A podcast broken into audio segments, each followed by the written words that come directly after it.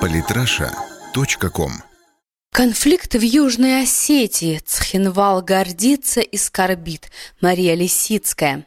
Любители нумерологии наверняка находят в дате начала вооруженного конфликта в Южной Осетии 08.08.08 повод порассуждать о неких абстрактных закономерностях, причинно-следственных связях.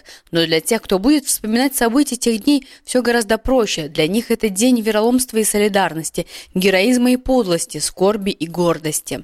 Вокруг тех событий нагромождено столько правды и лжи, что можно запросто запутаться в деталях, которые каждый трактует по-своему. Кто первым начал подтягивать войска к южно-осетинским границам, что конкретно спровоцировало грузинскую агрессию, как должна была действовать Россия в предлагаемых обстоятельствах. Версий и мнений десятки, непримиримых, диаметрально противоположных, политически ангажированных.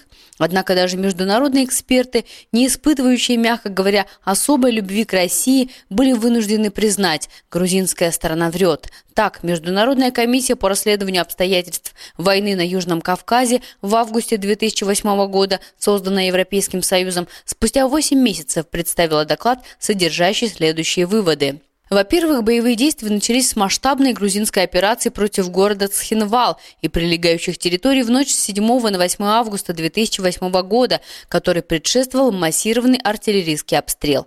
Во-вторых, комиссия не может считать достаточно доказанным утверждение Грузии о вторжении значительных российских сил в Южную Осетию до 8 августа. В-третьих, задав себе вопрос, являлось ли применение Грузии силы в Южной Осетии оправданным с точки зрения международного права, члены комиссии были вынуждены констатировать. По нашему мнению, ответить на него следует отрицательно. В-четвертых, опять-таки отрицательно комиссия ответила на вопрос, являлось ли оправданным применение грузинской армии силы в отношении российских миротворцев на грузинской территории в Южной Осетии.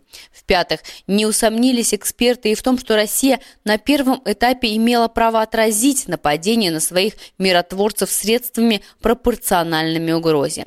Упреки же в последующих действиях российских войск, которые Международная комиссия сочла чрезмерными, это не более чем словесная билетристика. Интересно, как должны были поступить наши бойцы, только что потерявшие своих боевых товарищей и насмотревшиеся на зверство агрессоров по отношению к мирному населению. Оттеснить противника к границе, а затем вежливо помахать ручкой на прощание, и кто бы при этом дал гарантию, что обнаглевший от безнаказанности и наускиваемый своими заокеанскими наставниками наставниками, экс-президент Михаил Саакашвили не захочет повторить Блицкрик. Но суть даже не в том, как оценивает те трагические события мировое сообщество, мнение которого зачастую продиктовано геополитическими и союзническими интересами. Гораздо важнее отношение к прошедшей пятидневной войне населения Южной Осетии – а оно и спустя 8 лет не изменилось. Вооруженную попытку восстановления конституционного порядка в Южной Осетии, как называли свое вторжение грузинские власти, люди называют войной. Российских миротворцев, принявших на себя первый удар, они считают героями, а российскую армию, погнавшую завоевателя вон, величают освободительницей. Мама 23-летнего Саши Горького, отдавшего жизнь в боях за Цхинвал, это поняла, когда приехала в Южную Осетию на открытие мемориального знака «Доска памяти» в 2010 году. От имени родителей погибших солдат она тогда сказала, что их сыновья погибли на войне, но не в сердцах осетин, раз о них помнят и чтут их память. Каждый год 8 августа жители Цхинвала зажигают сотни свечей и вспоминают события в прямом смысле слова «кровь» кровью вписанные в историю маленькой независимой республики. Сегодня они это сделают вновь, собравшись на акцию памяти. Начинается она традиционно на месте разрушенной казармы российских миротворцев, где теперь установлен крест. Эту базу на окраине города в шутку называли Шанхай. Она первой приняла на себя удары грузинской артиллерии. Три дня две сотни миротворцев держали оборону, оттягивая превосходящие силы противника и став для них настоящим камнем преткновения. Для 12 ребят здесь закончился жизненный путь. Рядовой Сергей Кононов, уроженец далекой Удмуртии, вел наблюдение, когда начался обстрел. Боевой пост он так и не бросил. Три часа вел бой, отбивая атаки противника. Посмертно представлен к ордену мужества. Пали смертью храбрых механик-водитель Антон Марченко и наводчик-оператор Александр Шмыгановский, механики-водители Кублан Гематов и Александр Яско, наводчик-оператор рядовой Полушкин. Их могло бы быть гораздо больше, если бы не Батяня Комбат, подполковник Константин Тиммерман. Даже раненый он не оставил своих ребят, продолжал командовать батальоном и лично положил шестерых нападавших. За проявленную отвагу командир батальона миротворцев был награжден званием Героя России. Золотая звезда героя украсила грудь командира батальонной тактической группы капитана Юрия Яковлева, того, кто первым подоспел на помощь российским миротворцам и мирным жителям Цхинвала. Танкист и внук танкиста-участника Великой Отечественной войны, он во главе передовой танковой группы ворвался в контролируемый грузинскими войсками город и прорвался к Шанхаю. Его танк Т-72 выдержал четыре прямых попадания. Капитан все время успевал подставить под удар лобовую часть. При этом он не только сам крутился на поле боя, но и за другими экипажами успевал присматривать. Лишь один военнослужащий из его группы получил ранение. А командир танка сержант Сергей Мыльников в том бою совершил подвиг, также отмеченный наградой высшей пробы. Героем Российской Федерации Сергей стал за истинно российскую удаль и бесшабашную отвагу. Во время боя на окраине Цхинвала экипаж Мыльникова уничтожил два танка и три бронемашины. Израсходовав весь боекомплект, сержант вывел танк из-под обстрела, однако в этот момент грузины перешли в наступление под прикрытием бронетехники. Мыльников и не выдержал. «Такое меня зло взяло взяла. Ну, думаю, я вам устрою вторую Прохоровку». Высадив экипаж, Сергей сам сел за рычаг и на огромной скорости помчался навстречу противнику в лобовую. Не выдержал противник, дрогнул, побежал, а миротворцы, воспользовавшись случаем, организовали прорыв, вынесли при этом раненых и погибших. Горько, что не все воины, ратный труд которых Родина отметила самой высокой наградой, смогут надеть в этот памятный день звезду героя. Так, например, замполит 135-го мотострелкового полка по воспитательной работе майор Денис Ветчинов прикрыл с собой попавших в засаду боевых товарищей и журналистов. Они спаслись, майор погиб а звездочку механика-водителя 19-й мотострелковой дивизии в составе миротворческого батальона смешанных сил по поддержанию мира в зоне грузинско-осетинского конфликта Антона Марченко сегодня, в день смерти сына, положит на поминальный стол его родителей. В начале августа 2008 года Антон был еще совсем молод, ему не хватило всего трех недель до 21-летия, но слова «сам погибай», а товарищи выручай он понимал буквально. Когда в бою была подбита БМП под его управлением, рядовой Марченко смог вывести объятую пламенем машину с поля боя. Товарищи успели спастись, а Антон нет, взорвались топливные баки. 8 августа жители Южной Осетии будут вспоминать не только российских братьев, которые в минуту смертельной опасности пришли на помощь. Плечом к плечу с миротворцами сражались местные ополченцы.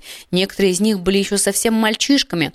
Мама Виктора Татаева сегодня в школу номер 5 пойдет с цветами. В ее дворе похоронен ее мальчик. Когда грузин грузинские войска пошли на Цхинвал, Виктор с друзьями отдыхал в лесу, где вполне мог бы и отсидеться, но он решил окольными путями добраться до города, где сразу же побежал к миротворцам на Шанхай, лишь на минуту заглянув к родителям, которые укрывались в подвале. Там его сразила снайперская пуля.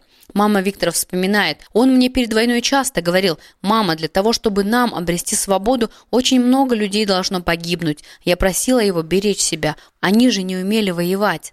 А вот житель селения Сатикар Леонид Дагузов воевать умел. С начала 90-х он служил в рядах Минобороны Республики. В последние годы нес службу на постах. По словам его брата, был отличным спортсменом, мастером спорта по боксу и дзюдо. 8 августа Леонид должен был сдать свой пост и выехать во Владикавказ. Но в Сатикар ворвались грузинские танки и солдаты. Дагузов отстреливался до последнего патрона, прикрывая стариков, женщин и детей, пока односельчане прятались в лесу. Враги буквально буквально изрешетили его пулями. Сколько еще таких историй вспомнят сегодня? Рана, которая была нанесена 8 лет назад, все еще свежа, но цену пролитой крови осетины хорошо знают.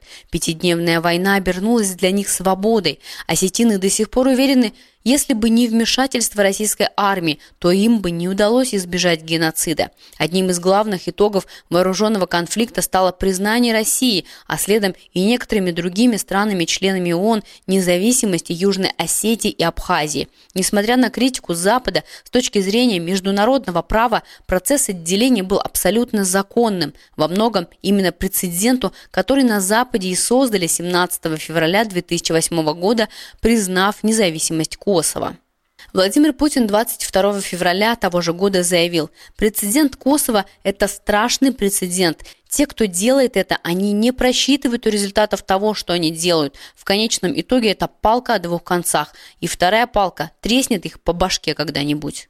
Прогноз сбылся спустя полгода, треснуло, причем опять же, вероятно, не без помощи западных партнеров, которые всецело поддерживали агрессивную политику Михаила Саакашвили. Россия сегодня выстраивает с обеими независимыми республиками дружеские, взаимовыгодные отношения, гарантируя безопасность Северной Осетии и Абхазии с одной стороны, с другой мы и на собственных южных границах обеспечиваем хороший тыл. Уверенность, что извне не последует провокация, дорогого стоит. Вместе с тем, пятидневная война стала хорошей проверкой боеготовности нашей армии.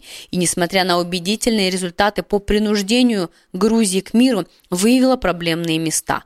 Нынешнее состояние вооруженных сил России убедительно доказывает, что выводы для себя российская власть сделала правильные и меры приняла. К слову, история возвращения Крыма в состав России родила среди многих абхазов и осетин мечту о вхождении в состав Российской Федерации, тем более, что огромное число жителей этих республик имеет российские паспорта. Реализуется ли? Если да, то когда именно эта мечта в жизнь, время покажет. Пока же Северная Осетия и Абхазия точно знают. Россия всегда готова прийти на помощь братским народам. Больше того, об этом знают и другие страны, что хорошо отрезвляет иных политиков, мечтающих о реванше. Самые интересные статьи о политике и не только. Читайте и слушайте каждый день на сайте polytrasha.com.